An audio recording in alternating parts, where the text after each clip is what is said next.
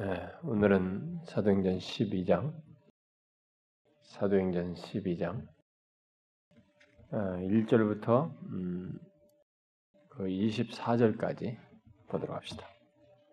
1절부터 24절까지 우리 한 절씩 교독하도록 하겠습니다. 그때 헤롯 왕이 손을 들어 교회 중에서 몇 사람을 해하려 하여 요한의 형제 야고보를 칼로 죽인 유대인들의 이 일을 기뻐하는 것을 보고 베드로도 잡으려 할세 때는 무교절 기간이라 잡음에 옥에 가두어 군인 대식인 내 앞에게 맡겨 지키고 유월절 후에 백성 앞에 끌어내고자 하더라. 이에 베드로는 옥에 갇혔고 교회는 그를 위하여 간절히 하나님께 기도하더라. 베롯이 잡아내려고 하는 그 전날 밤에 베드로가 두 군인 팀에서 두 쇠사슬에 매어 누워 자는데 바스꾼들이 문 밖에서 옥을 지키더니 호련히 주의 사자가 나타나서 옥중의 광채가 빛나며 또 베드로의 옆구를 채워 깨워 이르되 급히 일어나 일어나라 하니 쇠사슬이 그 손에서 벗어지더라.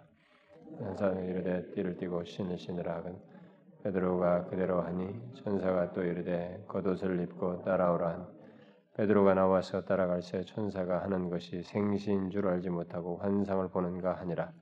이에 첫째와 둘째 파수를 지나 시내를 통한 쇠문에 이른 문이 저절로 열리는지라 나와서 한 걸을 지나매 천사가 곧 떠났 이에 베드로가 정신이 들어 이르되 내가 이제야 참으로 주께서 그의 천사를 보내어 나를 헤롯의 손과 유대 백성의 모든 기대에서 벗어나게 하신 줄 알겠노라 하여 깨닫고 마가라 하는 요한의 어머니 마리아의 집에 가니 여러 사람이 거기에 모여 기도하고 있더라.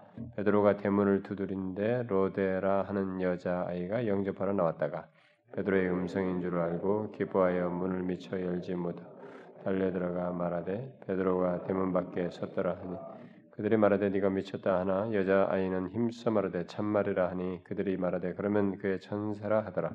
베드로가 문 두드리기를 그치지 아니한 아들이 문을 열어 베드로를 보고 놀라는지 베드로가 그들에게 손짓하여 어, 조용하게 하고 주께서 자기를 이끌어 옥에서 나오게 하던 일을 말하고 또 야고보와 형제들에게 이 말을 전하라 하고 떠나 다른 곳으로 가니라. 날이 있음에 군인들은 베드로가 어떻게 되었는지 알지 못하여 적지 않게 소동하니 헤롯이 그를 찾아도 보지 못함에 파수꾼들을 신문하고 죽이라 명하니라. 헤롯이 유대를 떠나 가이사라로 내려가서 머무니라. 헤롯이 두로와 시돈 사람들을 대단히 노여워하니 그들의 지방이 왕국에서 나는 양식을 먹는 까닭에 한 마음으로 그에게 나와 왕의 침소 맡은 신하 블라스도를 설득하여 화목하기를 정한 헤롯이 나를 택하여 왕복을 입고 단상에 앉아 백성에게 연설하니 백성들이 크게 부르되 이것은 신의 소리요 사람의 소리가 아니라 헤롯이 영광을 하나님께로 돌리지 아니하므로 주의 사자가 곧 친히 벌레에게 먹혀 죽으니라. 하나님의 말씀은 흥왕하여 더하더라. 누가 저한테 부산에서 전화가 왔더군요. 어, 나도 못 본 동영 뭐, 뭐 사진을 보고 인터넷에 떴다고. 어, 그 하늘 영역의 이름이 양 글자가 너무 선명하게 딱 찍혀가지고 이 동네 사람들이 아마 찍어서 다 올린 것 같은데. 어, 그래가지고 어찌된 거냐 우리 교회가 맞냐고 해서 맞다고 어, 그러더군요.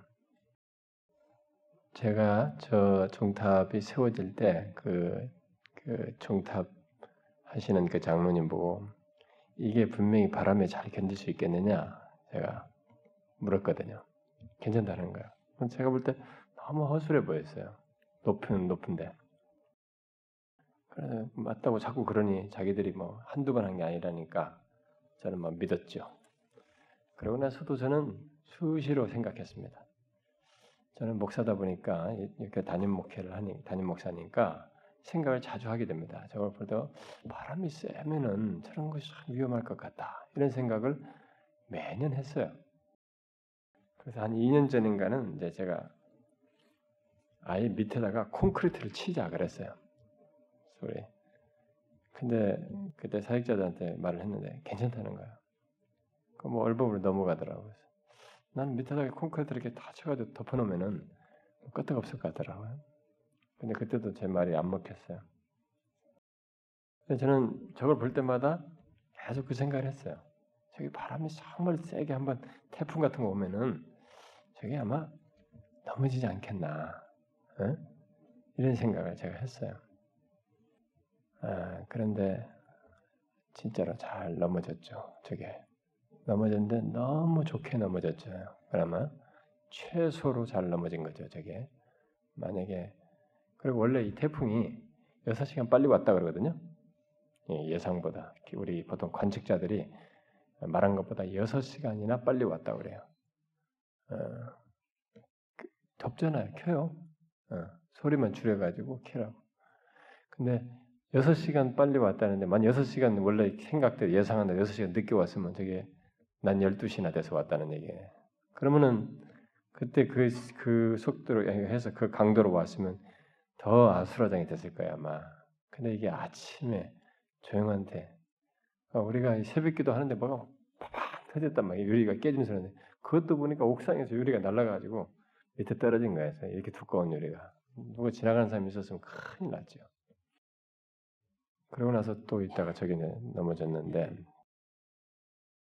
아, 가장 그래도 사람이 좀 덜 올 때 그리고 이게 예, 그 십자가가 딱 앞에 걸리면서 이게 그 사이로 꼭 꼬꾸라지게 됐는데 그렇지 않았으면 뭐 도로로 들어갔거나 아니면 이쪽 주유소로 들어갔거나 아니면 이 앞도로로 왔으면 또 이 앞집에 또 큰 위험이었을 때 모든 위험에서 다 피한 자리가 바로 그 자리인 것 같아요.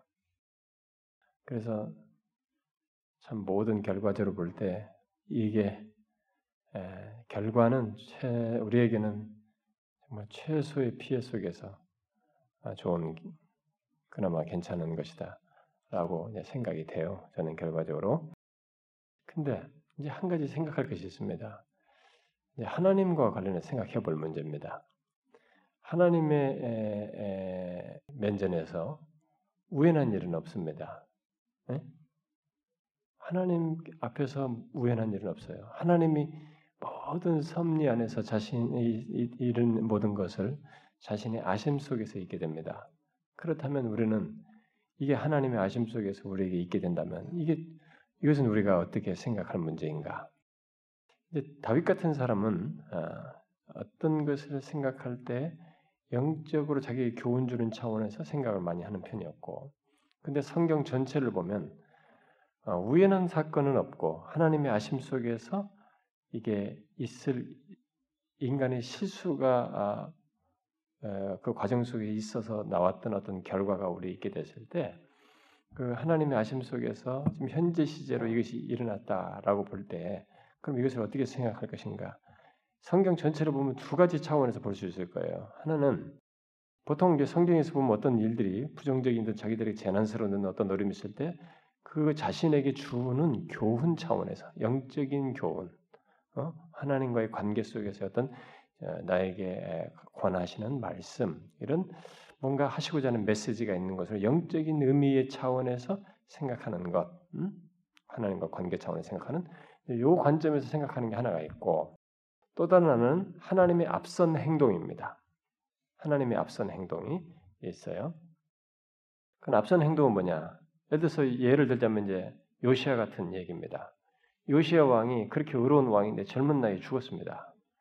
그 우리는 너무 궁금한 거예요. 이 사람이 왜 여기서 죽냐 이거예요. 어? 그왜 거기가 나가가지고 전쟁에 나가서 그렇게 젊은 왕이 그렇게 개혁을 하고 하나님 앞에 바로 서도록 백성을 인도한 왕이 갑자기 젊은 나이에 뭐 예기치 않게 갑자기 죽어서 갔단 말이에요. 근데 그 성경은 그것을 하나님께서 이렇게 데려가신 것으로 얘기한단 말이에요. 그 뭡니까? 하나님의 앞선 행동이었어요. 뭐요? 요시아로 하여금 그 다음에 있을 재난에 참여하지 않도록 이, 앞으로 닥칠 재난으로부터 요시아를 구원해내기 위해서 하나님께서 그런 과정 속에서 그를 데려가신 거예요. 하나님의 앞선 행동이죠. 저는 요 요게 뭐 첫 번째 의미도 있, 우리가 생각할 수도 있겠어요. 근데 저는 일단 두 번째 의미가 많이 있다고 봐요. 자기가 언젠가 저럴 일이 되면 더 나중에 큰 재난에 앞서서 요 타임에 앞으로 태풍의 강도는 지난 몇 년 사이, 10년 사이가 100년 사이에 그 강도 높은 6개가 10년 사이에 다 일어났다고 하거든요. 태풍이. 앞으로 더 강해진 것이 앞으로 오게 돼 있단 말이에요. 이 지구 이 조건상으로. 그러면 그런 것에 앞서 더 큰 재난에 앞서서 앞서서 이게 처리되지 않았겠나? 저는 그렇게 생각이 돼요.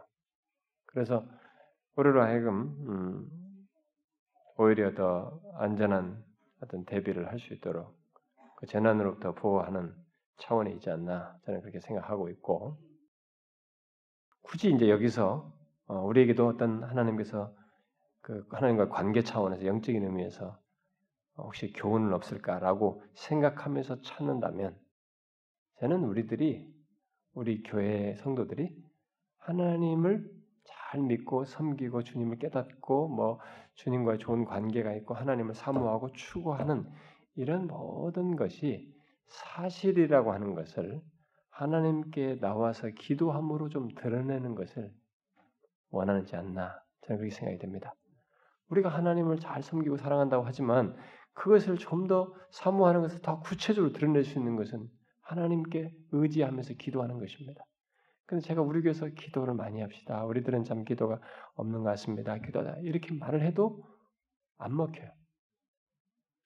안 먹히니 저는 그런 부분에서 우리가 하나님을 더 진짜 믿고 의지하고 사모하는 것이 사실인 것을 더 순전하게 기도를 통해서 좀 가지면 드러내는 게더 우리에게 좋지 않네요. 그런 것을 우리에게 한 번 더 생각하고 하나님을 더 바라보도록 더 밀착되게 바라보도록 더 밀착되게 진실하게 순수, 순전하게 의지하도록 하나님께서 생각할 기회를 주신 게 아닌가. 저는 그렇게 생각이 듭니다. 우리 교회 성도 여러분 어떻게 생각합니까? 그렇게 생각합니까? 예, 여러분 여기 나온 여러분들만이라도 그런 마음으로 나와서 같이 기도하고 항상 하나님 앞에 나와서 은혜, 은혜를 구하고 그런 심정 우리가 서면 우리는 굉장히 은혜로워질 것입니다. 어떤 사람들은 이런 거 있으면 자꾸 미신적으로 해요. 미신적으로 해석한단 말이에요. 심지어 교회 다니는 사람들까지도 미신적으로 해석해요. 미신적으로 생각가 없어요. 성경이 해석하는 방식이 있다고. 어? 앞선 사람들이. 제가 볼 때 이 두 관점이 보편적으로 성경에서 취했던 태도예요. 그두 가지를 저는 후자의 비중을 많이 두면서도 전자를 굳이 생각할 때 그럴 필요가 우리에 있다. 그렇잖아요. 우리들이 교만하지 않는, 않다면 하나님을 더 순전하게 의지해야 되지 않아요? 기도하면서 말이죠. 어떤 사람들은 자기 단, 눈앞에 닥친 어떤 것들을 목적 하나 얻겠다고 그걸 이루겠다고 그걸 위해서 하나님 앞에 열심히 기도하는데 우린 그게 아니라 하나님과의 더 깊고도 풍성한 교제, 그 관계를 위해서 이것을 필요로 하는 것을 항상 깨닫고 듣는 사람들인데 그게 산지식이고 사실인 것을 우리가 진짜 하나님 앞에 나와서 기도함으로써 드러내야 되지 않느냐. 말로만 할 게 아니라. 음? 그런 생각이 듭니다. 저는 우리 교인들이 뭐 주일 날 주일 날 뭐 얘기 별도로 할 수 있는 시간이 없기 때문에 어, 이 시간에 잠깐 얘기를 하면서 주일날 나오는 모든 성도들도 좀 그런 마음을 가지고 마음을 열었으면 좋겠다는 생각이 듭니다. 그래서 우리는 사람에게도 어, 이웃에게도 덕을 세우고 뭘 해야 되지만 일차적으로 하나님 앞에 진실하게 사람에게는 적당히 속이면서 이웃 사랑하는 것도 쇼맨십처럼 할 수 있단 말이에요. 그러니까 그런 것이 아니라 진짜 하나님께 진실한 가운데서 그런 일을 할 수 있는 우리 교회가 되기 위해서 어, 정말 가장 기본인 말씀과 함께 하나님께 우리의 중심 순전한 마음을 아뢰고 도움을 구하는 기도를 우리 교회가 해야 되지 않느냐. 여기서 말로 끝나지 않고 좀 그렇게 같이 깨달았으면 그리 했으면 좋겠습니다. 자, 그러면 이제 여기 봅시다. 이브레 12장. 여기 먼저 1절부터 5절에서 보면은 이 어, 사울이 그 교회를 핍박했을 때 어, 그때 이제 보통 그 사도들이 아닌 그 이제 신자가 된 사람들, 일반 신자들은 어, 이렇게 박해를 노골적으로 받았죠. 막 그들을 향해서 사, 사울이 막 잡으러 갈 정도로 네, 그런 사람들이 주로 박해 받았지만은 사도들은 이제 백성들에게 그 큰막 이렇게 기적을 행하면서 많은 사람들에게 오, 그 유익을 시키칠 만한 그 눈에 띄는 사람들 감동시키는 뭐 이런 모습들이 있었기 때문에 사람들에게 큰 존경을 이제 받았었거든요. 그렇기 때문에 그들은 그냥 예루살렘에 계속 머물러 있었습니다. 그래서 일반 신자들은 박해를 받아서 쭉 퍼져 나갔는데 이 사도들은 어, 여전히 예루살렘에 계속 있었죠. 그때 이제 많은 사람들이 어, 그리스도인 공동체를 이렇게 긍정적으로 어, 생각하고 높이 평가하는 그런 분위기였던 것이죠.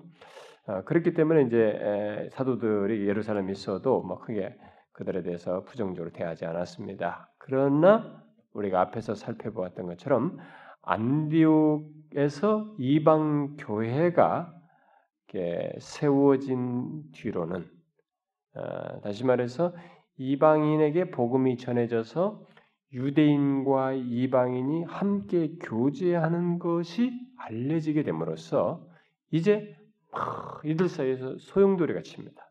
이 유대인들 사이에서 이들이 상당히 그것을 불쾌하게 생각하면서 이 기독교라고 하는 이 크리스타인 공동체를 아주 부정적으로 바라보는 더 이제 부정적으로 바라보는 이제 이제는 이게 교리적으로 나름대로 자신들이 모세 율법의 시각에서 이제 정죄할 대상으로 바라보게 되는 어, 현상이 생기게 되죠.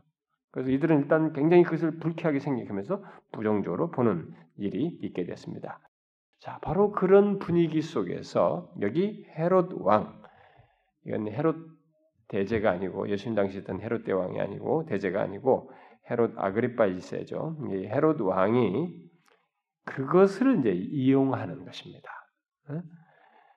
그는 이 로마에 의해서 어, 모든 권력을 어, 잃었었지만은 다시 이렇게 로마에 의해서 재등용돼 가지고 로마가 다 이용해 먹으려고 여기다 세운 거죠 다. 다시 이제 그 아들에게 여기 주었어요. 다시 이 자리에 왕의 자리에 올려놓은 것입니다. 근데 이 헤롯 왕이 젊었을 때는 매우 이렇게 그, 그 권력도 상실하고 그랬기 때문에 그렇기도 하지만은 매우 이렇게 어, 좀 불량한 어? 방랑스러운 그런 사람이었습니다만은 일단 여기 왕위에 오르고 나서부터는 유대인의 지지를 받기 위해서 이 유대 율법을 열심히 지키려고 예, 노력을 했습니다. 또 그는 이 기독교 복음이 말하는 기독교 복음이 말하는 그 예수 그리스도의 통치, 예수 그리스도께서 이게 은혜 복음 안에서 이게 세상을 다스린다고 하는 이 예수 그리스도의 통치에 대해서도 어, 정보를 지식을 가지고 있었던 것으로 보입니다.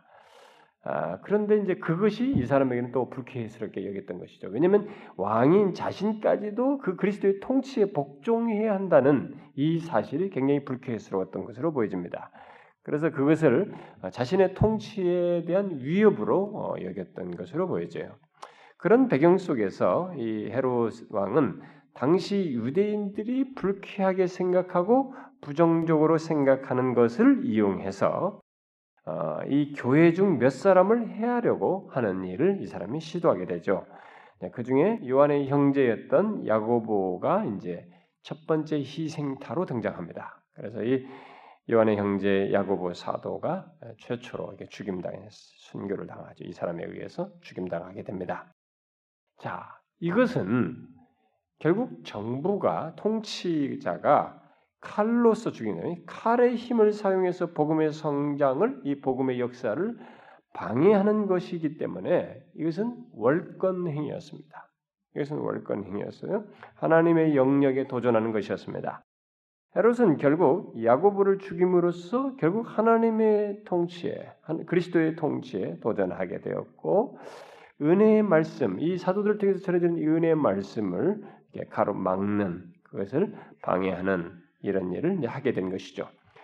아, 마 이 야고보는 자기가 죽임을 사로잡혔다가 죽임을 당하게 됐을 때 자기가 음, 예수님께서도 이미 많이 말씀하시잖아요. 나를 위해서 너희들 핍박을 당하고 고난을 당하는 말을 했는데 결국 자신이 먼저 이 복음을 위해서 목숨을 버려야 하는 이 상황에 직면했을 때 분명히 많은 쓰름을 했을 거라고 봐집니다.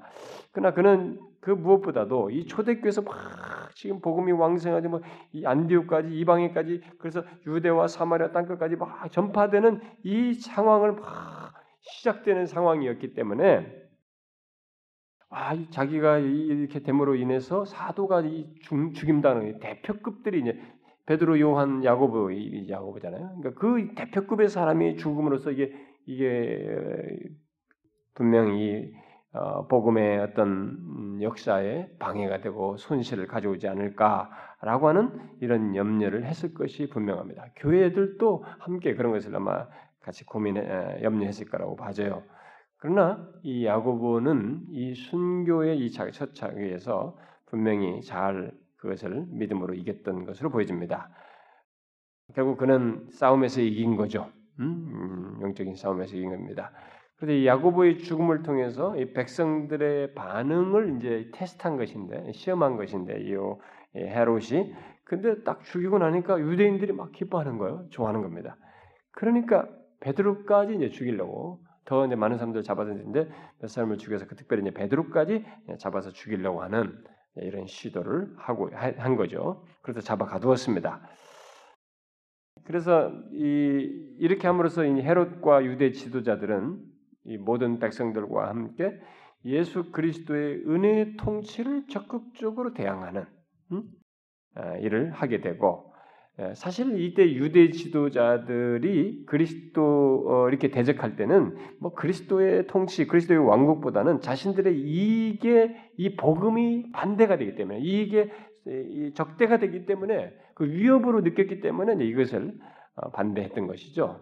그러니까 예, 사실 뭐 이들이 유대 지도자들이 예수님 당시도 그렇지만 뭐가 이게 자신들의 율법을 얘기하고 모세율법을 하지만은 사실 율법을 철저히 진실하게 제대로 지키는 사람들이 아니고 그것을 빌미로 해서 결국 자신들의 이 입지가 손상되는 것을 힘들어서 예수를 잡으려고 했던 거 아니겠어요? 그러니까 여기서도 이제 그것은 마찬가지입니다. 어, 쨌든그 당시 이제 베드로는 그 그리스도인들에게 어, 이제 굉장히 중요한 인물이었죠. 여기서 어, 기독교 공동체 내에서 가장 영향력 있는 인물이었기 때문에 이제 이 베드로의 죽음은 또 다른 의미를 또 줄 수도 있는 상황이었습니다. 그러니까 야고보가 죽고 또 이어서 베드로가 죽는다, 예, 죽임 당한다. 이것은 파장이 상당히 클 수 있는 그런 상황이었죠. 그런데 이제 헤롯은 바로 그런 인물이었기 때문에 어, 이, 이 베드로를 죽임으로써 기독교의 핵심을 흔들 수 있는 것으로 아마 생각을 하고 여기에 어, 시도를 하는 것 같습니다. 자, 그는 이제 베드로를 이제 결국 어, 죽이려는 판단을 가지고 이제 모든 걸 시도하는데, 근데 단지 그때가 이제 6월절 직전이었기 때문에 재판을 어, 이게 6월절 잔치 예, 다음 날로 축제 다음 날로 이제 연기를 한 상태였죠. 아, 그 상태에 이제 교회는 이 베드로가 이 잡힌 일로 인해서 예, 상당히 당황하면서 아, 감옥에 갇혀 있는 이 베드로를 위해서 온 성도들이 같이 기도했죠. 아, 이 감옥에 갇혀 있던 베드로도 이제 자신도 상당히 많은 걸 생각하지 않았겠어요. 이게 지금 이렇게 되는 상태에서 자기를 두신 하나님이 어, 지금까지 상당히 리더십으로서 자기를 뒀는데 하나님의 뜻이 무엇일까 말이지. 여기서 이런 생각을 아마 하지 않았겠어요? 교회들도 이제 그런 생각하면서 하나님께 간절히 기도했던 것으로 여기 기록하고 있습니다. 자, 그러면 우리 아마 결론을 다 알고 있습니다만 그 그 숨막히는 그 현장으로 돌아가서 생각해 보면 과연 베드로는 죽임 당할 것인가? 뭐 죽이는 것이 사회적인 이, 이 강한 이 권력 아래서 일어날 일로서 이렇게 있는데 과연 내 베드로는 죽임 당할 것인가? 어? 아, 베드로는 이게 에, 이 교회에서 아주 중요한 역할을 차지하고 있었기 때문에 그의 죽음이 분명히 파장을 일으킬 텐데 과연 그가 죽임 당할 것인가? 그보다도 어, 교회는 베드로가 죽은 다음에 죽는다면은 과연 이 복음과 이 하나님 나라를 전파하는 일이 과연 이게 제대로 잘 진행될 것 같은가, 아, 진행될 수 있는가, 뭐 이런 것들을 우려하는 그런 상황이었죠. 베드로가 잡혔을 때. 그래서 교회는 베드로가 감옥에 있는 동안에 그를 위해서 하나님께 계속 기도를 했는데 그 다음 얘기가 6절부터 11절에 나옵니다. 어떻게 됐어요? 재판 있기 전날 아, 베드로는 예, 쇠사슬에 묶인 채두 음, 군인 틈에서 잠을 자고 있었죠. 아, 그리고 감옥 밖에는 이게 파수꾼들이 지키고 있었습니다. 이중으로 이렇게 지키고 있었습니다. 그런 그 상황에서 갑자기 주의 사자가 나타났습니다. 감옥이 그, 그 그로 인해서 이게 광채가 이게 탁 나타나서 환해 광채로 환해지게 되는 감옥이 어, 그런 장면입니다.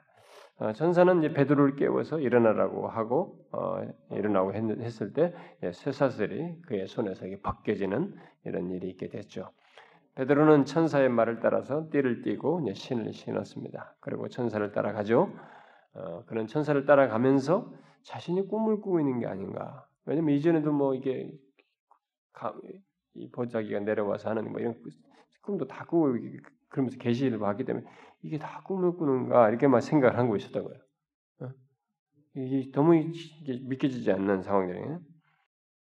어, 그러나 그래서 저는 천사를 따라서 예, 이게 첫째, 둘째 문 이게 첫째 파수대를 지나고 둘째 파수대를 지나서 이제 거리로 시내로 이렇게 나가게 되는 이 수해문, 철문을 마침내 나가게 되죠. 그래서 계속 가던 중에 이 한 거리를 지났을 때 천사는 갑자기 사라지게 됩니다.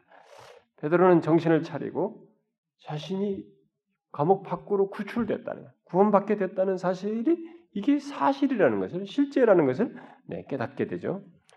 이것은 베드로 개인의 구원을 넘어서서 어, 더큰 뭐 여러 가지 의미를 뭐 시사하게 되었는데 바로 이 헤롯의 악한 음모가 하나님의 섭리에서 제재되고 좌절되는 것을 보여주는 순간이기도 했습니다. 그러니까 인간이 아무리 이런 것을 해도 하나님의 허락 안에서만 있는 일이에요. 만약 여기서 죽는다면 야고보가 죽는 것은 하나님의 허락 안에서 있었기 때문에 허용된 것이에요. 그러나 여기는 지금 베드로는 아직 하나님의 허락 안에서 수용할 수 없는 것이었습니다. 하나님이 허락하지 않는 것이었습니다. 그래서 아무리 막강한 권력을 가지고 뭐 이중 삼중으로 그렇게 해도 소용없었던 것이죠. 그래서 이게 좌절되는 장면입니다. 자, 이 사건을 통해서 베드로는 큰 위로를 얻었을 것이 분명합니다. 그러나 그가 더 기뻐할 수 있었던 것은 뭐겠어요? 제가 앞에서 서두에서 말한 것처럼 복음, 바로 이 복음과 이 하나님 나라의 말씀이 결코 방해될 수 없다. 어? 자기를 통해서 자기를 통해서 지금 계속 복음이 전파되는 이 하나님 나라의 역사, 이 복음 전파가 방해될 수 없다는 것을 보여주는 어, 그, 어, 그것을 경험하는 확인하는 그런 순간이었던 것이죠. 자, 이것은 우리가 잘 알다시피 확실히 알아야 됩니다. 이 세상 그 누구도 어떤 정부도 은혜의 말씀과 주의 교회를 거스리려는 의도를 하나님께서 자신의 이것을 허용하지 않습니다. 용납하지 않습니다. 아무리 막강한 권력 가지고 짓밟으려고 해도 아, 은혜의 말씀이 질식당하지는 않는 것입니다. 막아지지는 않아요. 주의 교회가 소멸되지는 않는 것입니다. 복음을 막을 수 있는 것은 이 세상에 아무것도 없다는 것이죠. 음, 그것을 보여주는 장면이기도 합니다. 그래서 이 헤롯의 마음의 악한 생각도 복음을 막을 수 없었듯이 사람들의 마음의 악한 생각이 복음을 막을 수가 없습니다. 어? 어떤 사람의 악한 마음에, 마음의 악한 생각이라도 이 복음을 막을 수가 없어요. 이것은 우리 이것은 우리에게 굉장히 큰 위로를 줍니다. 우리는 이런 부분에서 확신을 가지고 복음을 소유한 것의 가치 그리고 이 복음을 막을 수 없다는 사실 속에서 복음을 전해야 하는 것입니다. 자, 그럼 이제 뒤에 이제 12절부터 17절에 그 다음 얘기가 나오죠. 베드로는 예, 대부분의 이제 교회 신자들이 모였을 것으로 여겨지는 마가라고 하는 요한의 어머니 마리아 집에 모여 있을 것으로 보고 거기 가는 거예요. 이 마가가 이 베드로의 이제 제자죠. 가지고 마가 복음을 쓰는. 그러니까 베드로로부터 많은 정보를 가지 생생한 정보를 가졌기 때문에 마가가 마태 마가 누가 요한 중에서 최초로 썼다고 보는 거예요. 그 사람이 최초의 복음서를 쓴 거예요. 그러니까 이, 이 베드로를 통해서 그 예수님과 관련된 이런 지식을 가장 생생하게 옆에서 들은 사람이 바로 이 마가죠. 그러니까 어, 이 마가라고 하는 요한의 어머니 마리아 집에 모였을 걸 생각하고 이제 그것으로 갔죠. 그래서 가서 이제 대문을 두들겼는데 영접하러 나온 이제 이 계집 아이는 이 베드로의 음성을 알아차렸어요. 그리고 막 그리고 깜짝 놀래서 기뻐가지고 문 열 생각은 안 하고 안으로 들어가서 모인 자들에게 베드로가 왔다고 베드로가 문 밖에 있다고 말을 했습니다. 그러나 이 사람들이 네 아이가 미쳤다 이렇게 반응을 했죠. 그러나 그 아이는 아니다고 이게 참말이라고 어, 얘기합니다. 그래서 그들은 그래도 아 그녀가 베드로의 죽음을 어, 알리러 온 그의 천사를 보았나 보다. 예, 그건 천사다. 이렇게 말을 했습니다. 그들은 이 베드로의 구원을 위해서 계속 기도했음에도 불구하고 정작 주의 능력으로 있게 된 이 결과를 믿지 못했습니다. 우리는 비슷한 경험을 하지 않습니까? 우리들도 하나님의 역사와 그의 말씀의 승리를 확신하지 못할 때가 있잖아요. 우리가 막 그렇게 열심히 기도하고 뭐 이렇게 막 아, 선교지 어떤 역사가 있게 해주시고 누구에게 뭐라 해주시고 또 우리에게 반대하는 모든 사람들에게 하나님께 역사해 주십시오. 이렇게 기도해놓고 정작 그것이 있으면 어? 그게 정말 일어났어? 정작 우리는 그 승리를 확신하지 못할 때가 많습니다. 우리의 모든 삶 속에 하나님께 뭘 그렇게 간절히 기도해놓고도 막상 그것이 일어났을 때 그것을 수용하는데 어려움을 겪는 음? 음, 쉽게 믿지 못하는 그런 모습인데 바로 그 장면이에요 여기서도. 그러나 이제 베드로, 베드로가 계속 문을 두드림으로써 이들이 이제 그 문을 열지 않았었고 열어서 베드로인 것을 확인하게 되죠. 굉장히 놀라게 됩니다. 그들은 이 베드로를 통해서 나타난 기적을 보고 아무 말도 할 수가 없었습니다. 그때 베드로는 주의 천사가 자신을 감옥에서 어떻게 이끌어내고 했는지 이 경, 경위를 쭉 얘기를 하게 되죠. 설명하게 됩니다. 그들은 그가 아, 이게 살아온 것 때문에도 기뻐했지만 결국 지금 뭐예요? 이 복음이 왕성해서 막 확장돼 가고 있었기 때문에 자신들이 우려한 이 복음의 역사가 중단되지 않는다는 사실, 중단되지 않고 계속하는 이 역사가 이렇게 하나님의 의 역사에 의해서 진행된다는 사실을 확인하는 순간이었죠. 그것 때문에도 이들은 기뻐할 수 있었던 것입니다. 그러나 당시 상황이 베드로를 예루살렘에 계속 머물 수 없게 만들었죠. 이렇게 잡아 죽이려고 했기 때문에 더 찾아내려 하는 그런 상황이 있을 것이니까. 그래서 이 베드로가 여기서 이들에게 경험을 말하고 이것을 다 전해주라. 어? 아, 라고 하면서 베드로가 뭘 얘기해요? 여기 지금 누구에게 부탁합니까? 음? 누구에게 부탁하세요? 말을 하고 야고보와 형제들에게 이 말을 전하라 하고 떠나 다른 곳으로 가니라. 여기 야고보가 거론되고 있습니다. 이건 뭡니까? 지금 예루살렘 이 교회 안에 여기 크리스천 공동체에 거의 이 모든 것에 이 대표적인 가장 영향력 있는 리더자로서 베드로가 있었는데 이제 베드로는 이 예루살렘에서 그런 리더십을 발휘할 수 없게 되었죠. 그래서 주의 형제였던 야고보에게 예루살렘 교회를 이렇게 맡기고 떠나야 하는 상황이 된 것입니다. 그 얘기예요, 결국. 아, 베드로가 살아 돌아옴으로써 교회는 복음의 역사가 중단될 수 없다는 사실을 확인했습니다. 그런데 이 베드로의 이 구원 사건은 결국 이제 베드로로 하여금 여기서 떠나서 이 이제 예루살렘 교회는 여기에서 여기서 결국 자기가 중심적인 자리를 차지했던 이것에서 떠나서 이제 어, 자신의 어떤 인생의 새로운 전환을 갖게 되는 어, 모습을 보게 됩니다. 여기서 그래서 우리가 이제 나중에 어, 바울이 이들을 이제 혼낸 것을 그 아니 이 비, 책망한 이 베드로 사건이 아마 그 뒤에 이들 이로부터 이 사람이 여기를 예루살렘 떠나서 어디를 가서 일어났던 것으로 보여집니다. 아, 일반적으로 그렇게 말을 하는데 여기 베드로가 이제 구원받은 사건으로 인해서 이 사람은 여기서 이제 예루살렘을 떠나 어딘가로 이렇게 돌아다니게 됩니다. 우리는 이걸 좀 주목할 필요가 있어요. 어, 왜 그러냐면 이 베드로는 예루살렘을 벗어나서 이제 자유롭게 복음을 전파하며 주님을 섬길 수 있게 되었지만 그때부터 그는 이곳 저곳을 떠나다니면서 섬겨야 했습니다. 근데 이것은 일찍이 예수님께서 베드로의 말년에 대한 예언한 것의 성취라고 볼 수 있어요. 그걸 어디서 볼 어디에 있습니까? 그 예수 베드로의 말년에 대한 예수님의 예언적인 말씀. 예? 아마 이건 누가 얼마나 성경 지식이 있나 보기 위해서 물어봐야 돼요. 어디 있습니까, 그게? 어디서 예수님께서 베드로의 말년에 대해서 인생 말년에 대해서 예언했습니까? 예언적인 말씀하셨어요. 요한복음? 누가 요한복음이라 했잖아? 어? 음, 요한복음 어디? 아 그래 제일 마지막에 네가 나를 사랑하느냐? 그 질문하시면서 얘기했죠? 자 봅시다 한번. 요한복음 21장 요한복음 21장 18절과 19절 한번 같이 읽어봅시다. 시작. 내가 진실로 진실로 내게 이르노니 내가 젊어서는 스스로 띠띠고 원하는 곳으로 다녔거니와 늙어서는 내 팔을 벌리리니 남이 내게 띠띠우고 원하지 아니하는 곳으로 데려가리라.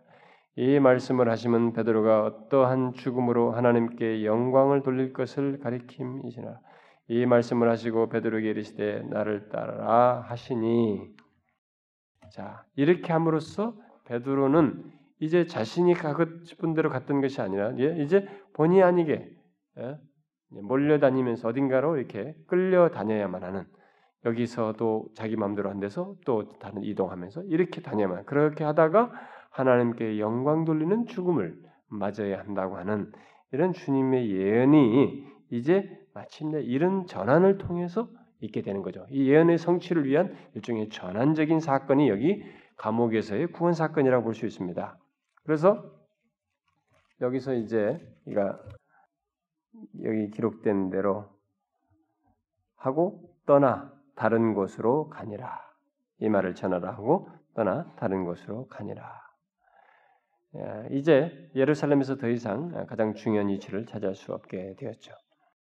대신에 이제 사울이라고 하는 사람이 온 세상에 복음을 전파하는 자로 부각될 것입니다. 우리는 이제부터 이제 바로 13장 이제 뒷장에서부터 사울이라는 사람이 이방 모든 민족의 복음을 전하는 두각되는 인물로 나옵니다. 자, 이 성경은요 아주 재밌습니다. 이런 부분에서 이런 기록을 통해서 하나님, 그러니까 재밌다기보다는 하나님의 놀라운 섭리를 기술한 이 내용들이 우리에게 너무 놀랍게 얘기해 준다는 겁니다. 하나님은 한 사람 개인 개인의 삶을 주도하시고 그 삶 속에서 섭리하시지만 우리는 그 개인밖에 보지 못하지만 이 기록된 사실을 보게 되면 이 개인 개인에 대한 섭리는 또한 공동체 하나님의 뜻을 이루는 큰 그림 속에서의 또 섭리와 뜻이 있는 것입니다. 복합적. 그래서 베드로가 이 대표적인 인물로서 예루살렘에서 중심을 차지했던 사람에서 딱 뒤로 물러나고 사라지는데 이제 바울 사람이 예, 사울 예, 나중에 바울로 바뀌는 이 사울이라는 사람이 전선으로 전면으로 등장하는 장면이 이제 여기 12장에서 베드로 사라지고 13장에서 이제 중추적으로 이 예, 사울이 등장하는 이 장면을 보게 됩니다. 아, 베드로는 결국 무대 뒤로 사라지게 되는 것이죠. 어, 이로 인해서 베드로는 개인적으로 하나님과의 관계 속에서 성화되어지고 더 하나님의 뜻을 이루기 위해서 정말 마지막 주님이 예언하신 것까지 그 삶의 여정으로 나아가는 참 척박한 삶의 여정을 살아가게 되겠으나 어? 순교의 죽음을 하는 게 영광 돌리는 그로 나가겠으나 이제부터 그를 통해서 했던 일 못지않은 더 이방 땅에까지 복음을 전파하는 큰 일을 하나님은 이제 사울한 사람을 전면에 내세워서 하신다고 하는 것이 이 사도행전 12장 13장 넘어가면서 우리에게 보여주고 있는 것입니다. 그러니까 우리는 뭐 야, 이제 끝이야. 아, 베드로가 없으니까 끝이야. 뭐 이럴 필요 없어요. 하나님은 사울을 준비해요. 여기 하나님의 역사의 큰 역사 속에서. 자, 그러면 이제 뒤에 봅시다. 그 이제 18절부터 24절에서 보면은 이제 그 다음 날 베드로가 없어진 일로 인해서 군인들 간에 이제 막 난리가 났죠. 그래서 근데 이들이 아무도 이 일어난 일을 몰랐기 때문에 헤롯은 베드로를 찾겠지만 찾지 못하게 되는 파수꾼들도 신문하지만은 그들도 아무런 혐의가 그들에게서 발견되는 자기들 모르는 거 도대체 어떻게 된 일인지. 예? 그래서 헤롯은 책임을 물어서 그들을 다 죽이라고 하죠. 그러나 헤롯은 하나님의 놀라운 역사를 인정해야 되는데도 불구하고 인정하지 않고 하나님의 섭리를 섭리 앞에 복종하려고 하지 않았던 것이죠.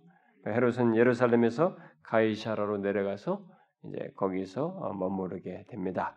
그런데 이 헤롯은 두로와 시돈 사람들을 대단히 미워했습니다. 두로와 시돈 사람들을 대단히 미워했지만 아, 이, 이 사람들은 이 팔레스틴의 땅에서 나는 이 곡물을 이 사람들은 먹어야 했기 때문에 이 헤롯과 이렇게 불화하면 안 된단 말이에요. 그러니까 어떻게 든지 화합을 해보려고 애를 썼던 것이죠. 그래서 헤롯의 그 침소를 맡은 신하 블라스도에게 접근해가지고 왕과의 이게 화친을 요청하죠. 그러나 이런 요청은 헤롯의 교만만 부추기게 됐던 것입니다. 음? 더 부추기게 됐어요. 어느 날 헤롯은 왕복을 입고 단상에 앉아서 백성들에게 연설을 했습니다. 이 부분은 하나님 영광 시리즈에서 제가 설교한 내용이죠. 그 책에 나와 있습니다만은 연설해죠. 그때 백성들은 크게 소리내서 외쳤습니다. 신의 소리요. 이는 시, 이것은 신의 소리요. 사람의 소리가 아니라 인간들은요 이렇게 어, 어떤 통치자의 어떤 게 좀 그 막 극대된 모습, 어? 우리의 영웅의 막 너무 탁월한 모습 이렇게 되면은 막 그 사람을 신으로 이렇게 추앙하고 싶어.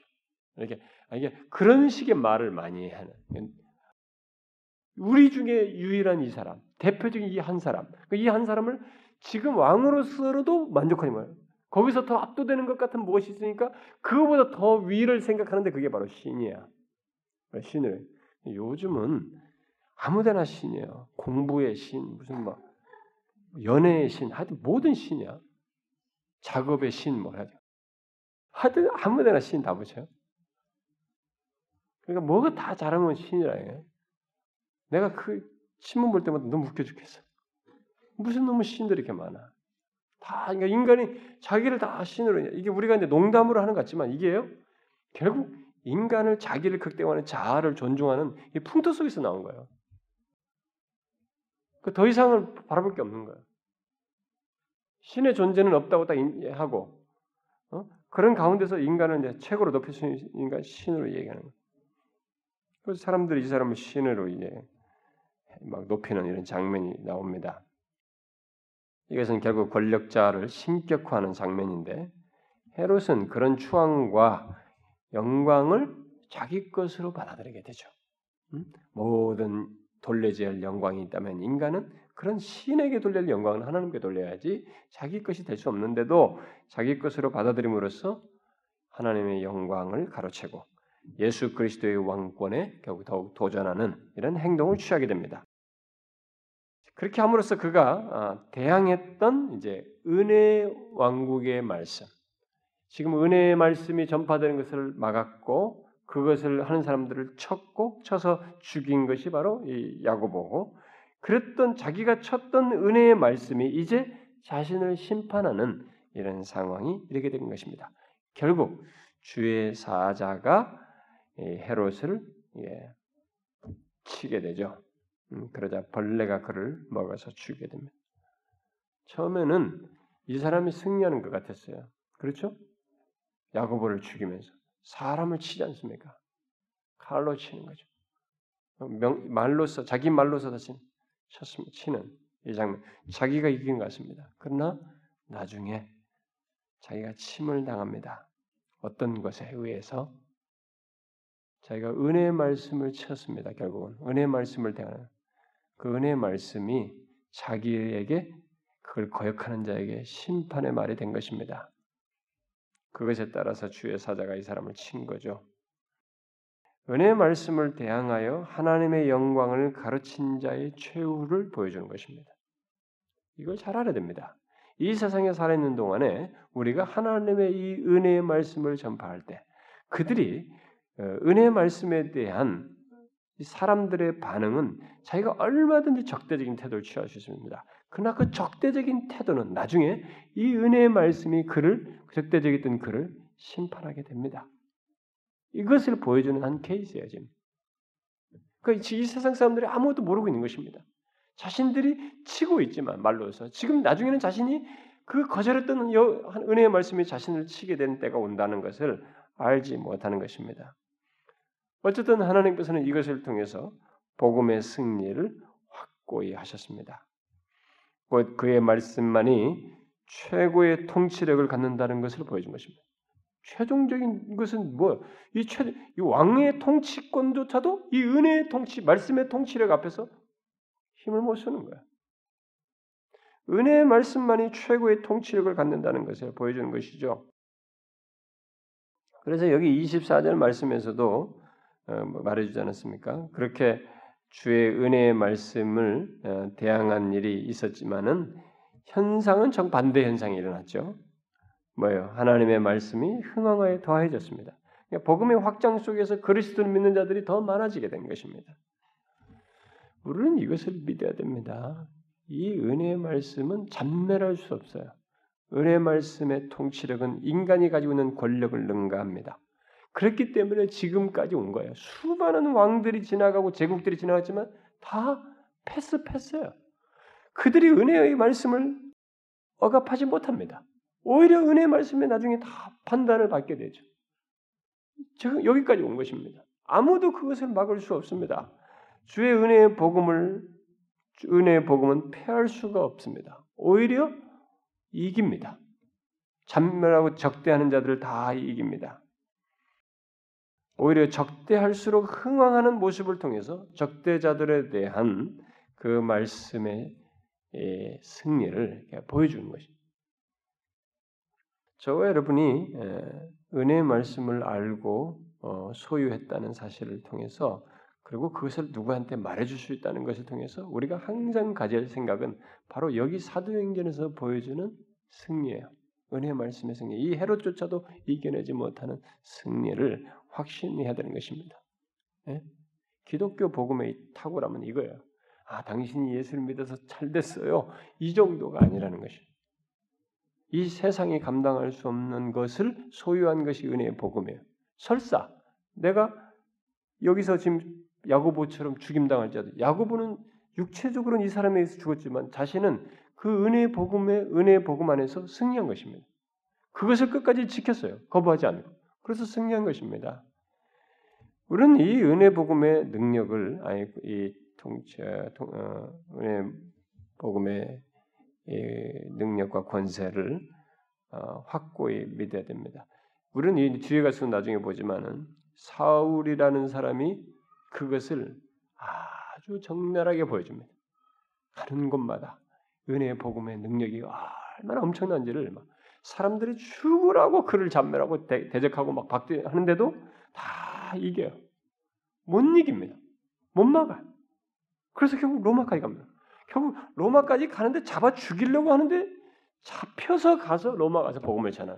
그래서 어떻게 뭐 인간이 쓰는 머리와 지혜를 다 동원했는데 그것이 안 되는 오히려 그것이 이 사람으로 하여금 더 로마까지 가서 로마를 봐야겠다 했는데 가서 복음을 전하는 이런 상황을 만드는 것입니다. 은혜의 복음은 이렇게 이겨내지 못합니다. 그리고 한 가지만 결론적으로 더 덧붙이겠습니다. 우리는 이 베드로의 삶 속에서 하나님께서 이 사람을 여기까지 베드로의 예루살렘에서 이방인 이방인과 유대인들이 하나가 되는데 받아들이는데 큰 역할을 하는 여기까지 착하고 어떻게 보면 여기서 예루살렘께서 더 지도력을 발휘하고 앞으로도 많은 영향력을 미칠 수도 있는데 하나님께서 이 사람을 여기서 이렇게 빼요. 그러면서 그에게 예언한 마지막 죽음을 통해서 하나님께 영광을 돌릴 수 있는 다른 일을 하게 하는 여기서 사울을 등장시켜서 또 일을 하십니다. 둘 다 다 필요해요. 그런데 하나님은 이 장면에서 사도행전에서 이렇게 예, 그걸 보여서 일을 진행하십니다. 개인에 대한 하나님의 섭리, 우리 인생 각각 우리는 어떻게 남은 여생을 하나님 앞에 드러내면서 어, 또 영광을 돌리면서 최후를 맞을지 우리는 아무도 모릅니다. 각각의 삶에 그게 있어요. 그러나 우리 각각은 하나님 나라의 은혜의 역사에 하나님 나라의 이 영역 안에서 이 모두가 섭리 속에서 다 큰 그림 속에서 이렇게 사울과 베드로처럼 하나님의 구원의 완성을 위해서 다 사용되는 존재들입니다. 은혜 복음을 소유한 자들의 그 특권입니다. 그리고 복이죠. 그래서 우리가 신자로서 사는 것에 큰 의미를 사실 이런 데서 둬야 됩니다.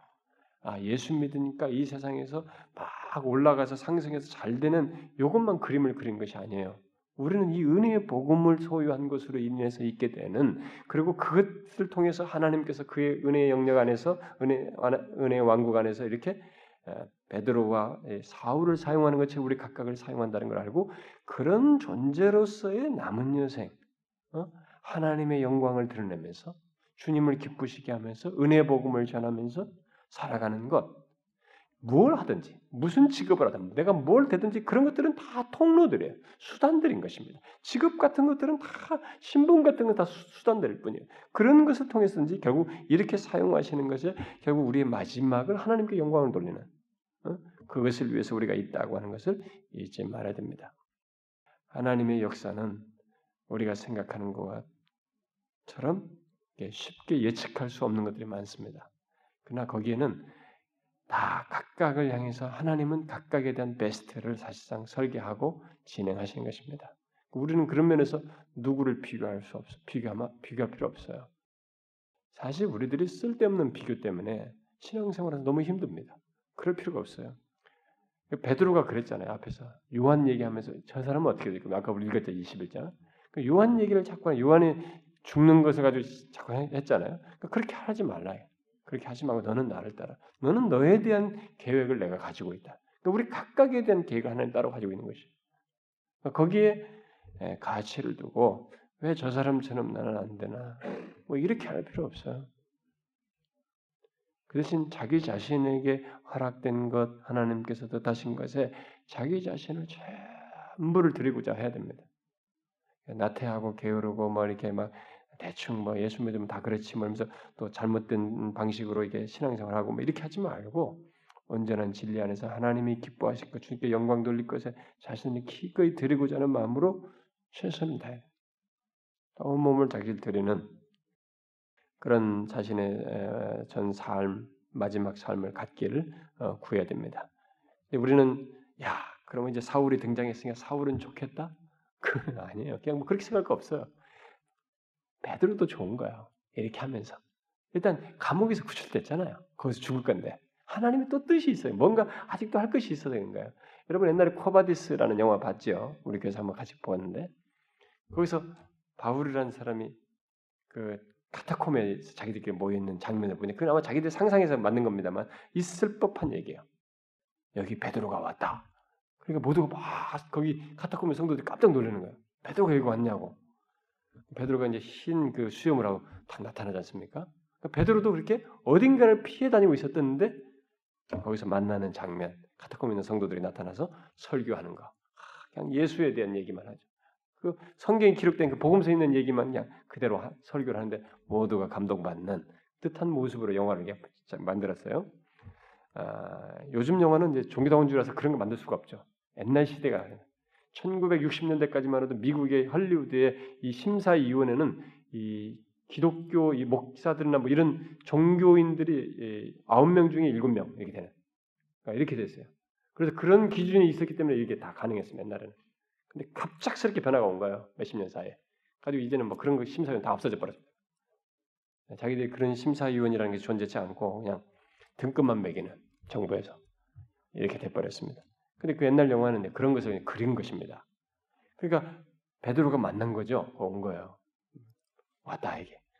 그러니까 거기는 이제 바울은 이게 아직 시험이 시작하면 아직 젊은. 그럼 어떻겠어요? 바울은 앞으로 예수님께서 말씀하시잖아요. 네가 뒷발질로 음? 하기 힘든 거야. 너, 너 이제부터 너도 내가 너를 위해서 준비한 게 있다. 그 얘기 하시잖아요. 사도행전 우리가 봤죠? 앞에 사도행전에서 너도 이제 왕과 이 모든 사람들 앞에서 어? 어, 네가 이제 고생 좀 너도 할 것이다. 응? 어, 그가 내 이름을 위하여 얼마나 고난을 받을 것을 내가 그에게 보이리라. 바, 바울은 지금부터 이제 엄청난 고난을 당하는 거야. 그런데 그가 고난을 당하면서 한 가지 분명한 사실을 보여줘 계속. 뭐냐면 여기 여기서 지금 12장에서 보여준 거예요. 은혜의 말씀에 끝없는 승리예요. 자기가 고난을 당하고 막힐 것 같은데도 은혜의 말씀은 이 복음은 계속 승리하는 거예요. 왕도 못 이기고 제국도 못 이기고 모두도 못 이기는 거예요. 그것을 이때도 보여주고 이방 나라 전체 퍼지면서도 보여줘요. 그것을 시기상으로는 1세기로만 딱 끝내서 기록을 해놨지만 이제 20세, 19세기가 지나간 우리는 뭐예요? 진짜 그런 거예요. 여기까지 왔잖아요. 아무도 못 이겨요. 조선왕조도 우리 없애려고 그러죠. 일제도 없애려고 그러잖아요. 못 이기는 겁니다. 이 은혜의 복음을. 여기까지 왔지 않습니까? 그래서 이게 사실이라는 것을 2000년 동안 계속 이어오면서 증명한 것입니다. 사울이라고 뭐 이제부터 좋겠다. 그렇지 않아요. 하나님은 때가 되면 할 만큼 이렇게 하게 하시고 기회 주시다 데려갑니다. 나이가 먹어가지고 야 젊어서 좋겠다 이럴 필요 없는 거예요. 어? 나도 막 저렇게 저렇게 젊어서 막 나도 한때 저랬었지 그러면서 젊어 할 거 없어요. 이 세상에는 한 번의 시간 지나는 시간 나그네와 해인 같은 코스만 있을 뿐입니다. 이 코스 지나면 신자들에게는 영원한 삶이 있습니다. 하나님과 함께하는. 그러니까 정말 우리에게 가장 만족해야 할 영광으로 나가는 시간이 있기 때문에 그냥 허락되는 시간 안에서 나를 통해서 영광 받으실 하나님을 생각하고 그 과정 속에서 섭리하시면 날 이끄시는 하나님을 생각하면서 자신 드리면 되는 것입니다. 베드로는 베드로의 모습대로, 사울은 사울대로, 여러분은 여러분 개개인 개개인대로 다 그렇게 됩니다. 여러분 여러분 각자가 다 다르게 하나님께서 준비한 이 과정들 속에서 지나고 있습니다. 그러니까 중심을 바르게 하세요. 여기서 말하는 것처럼 이런 하나님의 주권적인 섭리와 인도에 대한 이해를 갖고 특별히 나를 통해서 불기 어, 막힐 수 없는 제어될 수 없는 은혜의 복음을 나를 통해서 전달하기를 원하시고 그런 도구로 쓰신다는 것에 굉장한 의미를 두시고 잘 되는 것에 의미 두기보다 무엇이 되든 무엇을 하든 그것을 통해서 은혜의 복음을 전달하시고자 하는 그게 하나님의 놀라운 뜻이 있다는 것을 알고 그 과정 속에서 영광 받기를 원하신다는 있는 줄 알고 거기에 마음을 쓰세요. 응? 자신의 직업 속에서는 뭘 통해서든 만약에 세월이 지나면서 자기 직업 속에 그게 없이 그냥 내 인생 다 지났다. 내가 그때 그 특권, 그 위치 다 지났다. 그런 거 없이 지났다. 그건 정말 아쉬운 아쉬운 인생이에요. 이 은혜의 복음, 값진 복음을 누구도 멸할 수 없는 복음을 가지고 있는데 그것을 못하면서 인생을 다 지나왔다. 아닌 것입니다. 우리를 위해서 하나님은 이런 뜻을 가지고 있어요. 그러니까 여러분과 저는 모두 케이스는 다 다르지만 바울과 베드로와 같은 케이스예요. 우리가 가면 또 그 다음 세대가 일어나서 또 그 일을 할 겁니다. 예? 지금 자라는 아이들이 사울처럼 등장할 겁니다. 이런 하나님의 놀라운 섭리가 있다는 것을 알고 우리는 그저 진실하게 맡겨진 은혜의 복음을 충실하게 전하는 것입니다. 다음 세대 모르는 사람들에게 이걸 굉장히 귀히 여겨야 됩니다. 자기 자식 하나도 못 건지는 사람이 있으면 큰일 나죠. 기도합시다. 하나님 아버지 감사합니다. 이 시간에 우리 참 하나님께 말씀을 듣고 우리의 심령을 함께 아뢰었습니다. 어, 주님, 우리를 불쌍히 여겨 주시옵소서. 우리는 아는 것이 없으며 주님 앞에 진실하지도 않고 또 하나님 앞에 깨닫고 아는 것이 있다 손치더라도 그것이 교만이 되어서 하나님 앞에 순전치 못한 우리들입니다. 주여 우리들을 다시 일깨우시고 말씀해 주시고 하나님 앞에 겸비하며 우리 공동체 지체들이 항상 하나님을 아는 것 못지않게 더 주님을 사모하며 순전하게 주님을 믿고 따르는 우리들이 되게 하여 주시옵소서. 주여 어찌하든지 우리의 눈을 열어 주시고 하나님 앞에서 더 순전한 마음을 갖게 해 주시고 참 하나님을 기쁘시게 하는 공동체가 되게 하여 주옵소서. 그리고 우리 각자를 하나님께서 섭리 가운데 어떤 삶을 주시든지 그 삶 속에서 은혜의 복음 멸할 수 없고 방해할 수 없는 은혜의 복음을 소유한 줄을 알고 그것을 기꺼이 전함으로써 하나님을 영화롭게 하는 삶을 사는 모두가 되게 하여 주옵소서. 각자를 향한 다양한 삶의 환경과 그런 조건들을 음, 인생 경험들을 주셨을 때 그것을 통해서 그 자리에서 은혜 복음을 통해 영광 받기 원하시는 줄을 알고 기꺼이 거기에 자신을 드리는 우리들이 되게 하여 주옵소서. 어, 주님이여 이 시간 우리가 함께 구한 기도를 들어주시되 주님 어찌하든지 우리들이 참 하나님 앞에 더 순전한 모습으로 사는 모두가 될 수 있도록 마음을 기울일 수 있도록 인도해 주시고 또 여기 모인 각 사람들이 하나님 개인적으로 필요한 것들이 있습니다. 저들의 간구와 아, 아뢰는 것들이 있습니다. 주님 그런 것들을 돌봐 주시옵소서. 영적으로 육체적으로 정신적인 필요를 채워 주시고 하나님의 현실 속에서 인생의 진례로 결혼 문제로 또 자녀들의 자녀를 얻는 문제로 자기에게 허락된 자녀를 키우는 문제로 주님의 도우심을 구하오니 이 모든 것에 개입하셔서 우리를 붙들어 주시고 이끌어 주시옵소서. 하나님께서 우리 중에 계셔서 모두를 붙드시고 이끌어 주실 것을 또 우리 교회를 견고케 하시고 더 풍성케 하시기를 간절히 구하옵고 예수 그리스도의 이름으로 기도하옵나이다. 아멘.